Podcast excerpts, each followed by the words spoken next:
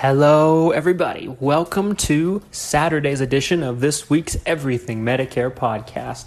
And if you've been listening to me for some time, you've been following what's been going on in my life, in my house, then you know that my wife and I have been expecting a baby. She was born Tuesday morning at 3:20 in the morning. Um, she was beautiful, and um, her name is Violet. And so, uh, in honor of her and babies everywhere, I'm going to do something a little different in this week's episode. I'm bringing you this podcast from my home. Normally, we do them from the office, but this is a special occasion. So, I'm doing it from the house, doing it from our home, where I'm going to bring you an episode where we discuss babies and how they're covered. It doesn't really have much to do with Medicare, but I think it's a, a fun little change up, you know, and we'll kind of get back to our regularly scheduled programs starting next week. So, babies in general. So, there's two things I think that a lot of people most commonly will provide coverage for their babies because babies don't have a car. They're not going to get car insurance. Babies don't have a home.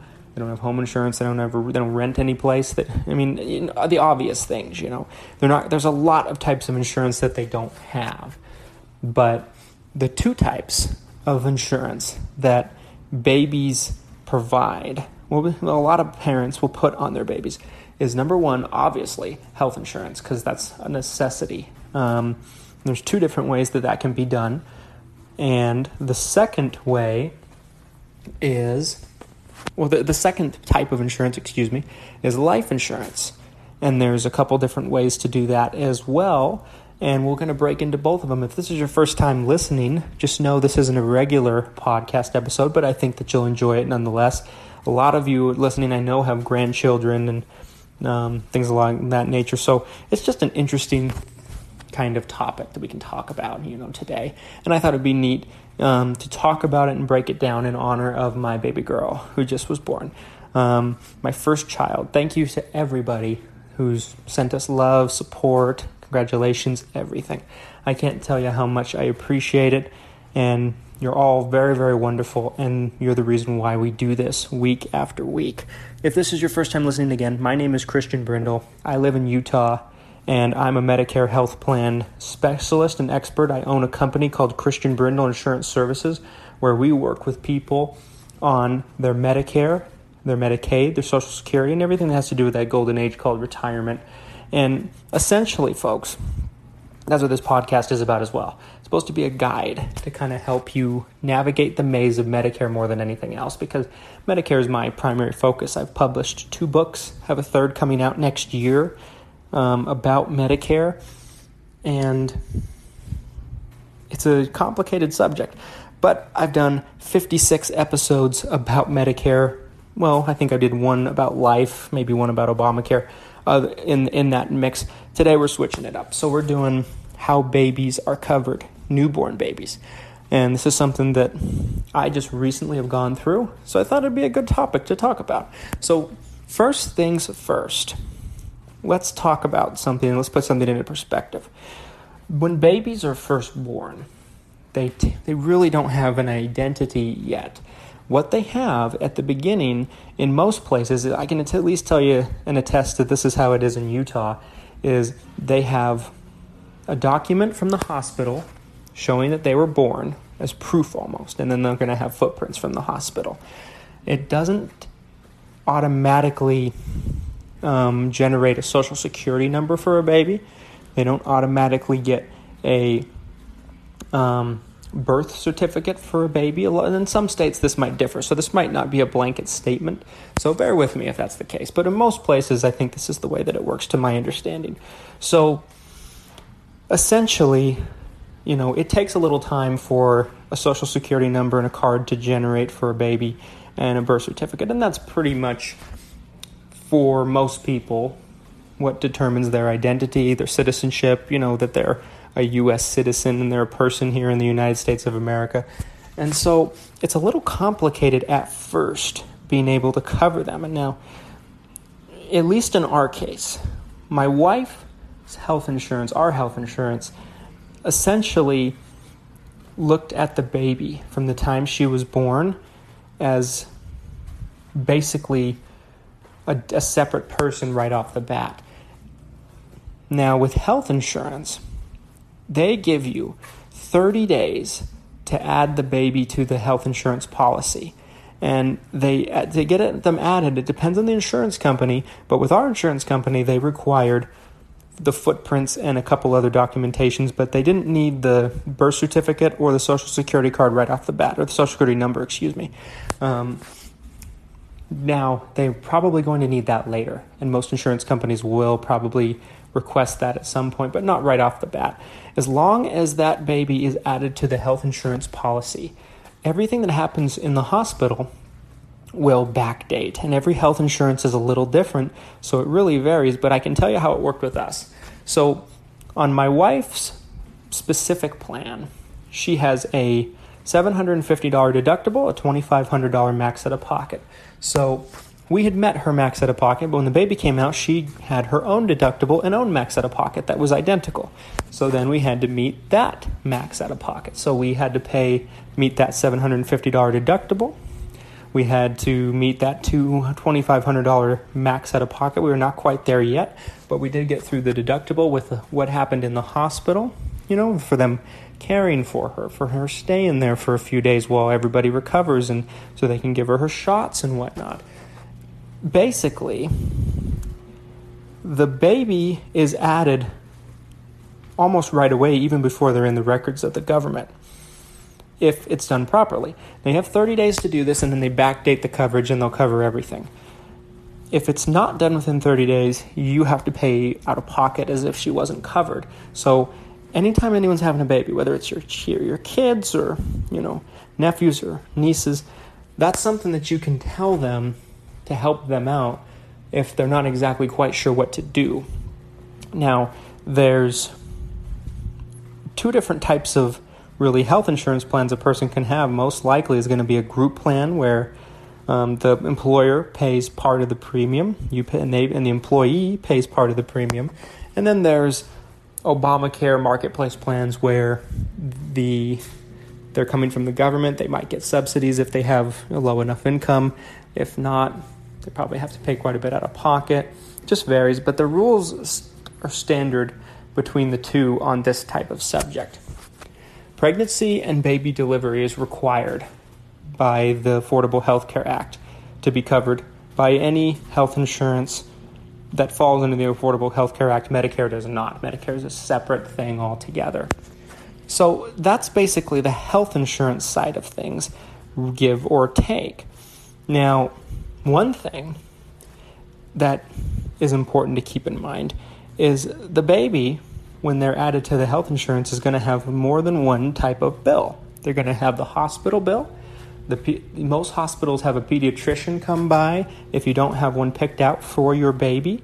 Um, if you have one picked out for your baby, then that pediatrician gets a separate bill, or the hospital has one they might work with. They'll have a separate bill, and then so on and so forth. So it's not just one blanket thing. You know, like a lot of times with Medicare plans, whether it be Advantage plans or Medicare supplements, it is basically just one bill for most things that you end up seeing. And that's not really the case with Affordable Care Act plans, whether it be a group plan or whether it be a um, Obamacare plan, a marketplace plan. So, in segment two, I'm going to talk about life insurance. Stay with me, don't go anywhere. We're going to have a quick word from this week's sponsor.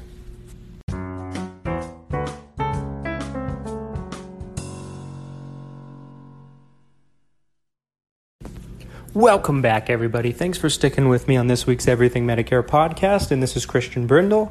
And this week, we're in honor of my baby girl who was born on Tuesday early in the morning. We're doing this episode about grandkids and babies and how they're covered at the time of birth and different types of insurance. Segment one, we went over health insurance and kind of how that works because you know how can you add somebody to a health insurance plan when they don't have a social security number yet or a birth certificate or anything like that or they're not documented yet in the systems of the government? That well we went over that in segment one. This segment i want to talk about life insurance. So there most people what they do is when they're going to put life insurance on their kid it's kind of just a protection thing. Like if anything ever happens to him god forbid you know, if anything ever happens to him. But what I'm going to be doing for my baby, I'll start out there, is I'm going to be putting a burial plan on her just in case I ever need it. It's something that I I hope I never ever have to use it, but if something is going to happen, it's not going to make a difference. Me me me purchasing the plan is not going to be the cause of anything happening. So, it's a protection thing. It's like protecting anything.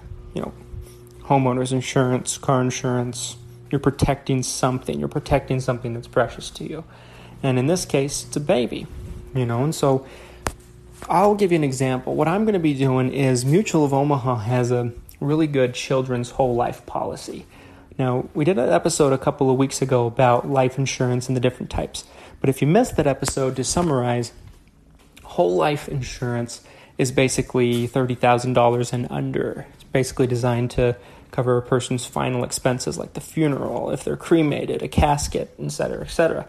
So what I'm going to be doing is and and remember before I move on, with whole life insurance, they're going to be having the premiums stay level. They'll never raise, they'll never go up. They will never the benefits will never go down. So their whole life, they're guaranteed to last your whole life as long as you keep the plan. So what I'm doing is I'm going to be picking up this Mutual of Omaha and I'm going to be putting it on her myself. Um, since I'm licensed with Mutual of Omaha, one of my favorite companies. Um, but I'm going to be putting that on her myself, probably anywhere between 15 to 20,000. The premiums are incredibly low, probably looking at 30 to 50, 60, 70 dollars a year in premium, and it stays that way until she gets older. And she you can't put that on her. I can't put that on her until she's 14 days old. So that's basically what we're working with there.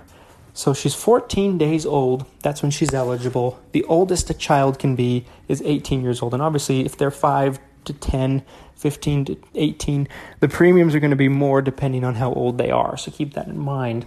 But in her case, she's a newborn. She's zero years old. So she's going to get the lowest rate possible. And that's just a protection thing.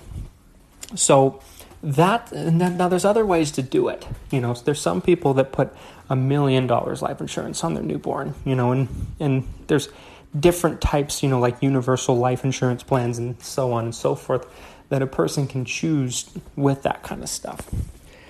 I think it's kind of overkill to be completely honest with you.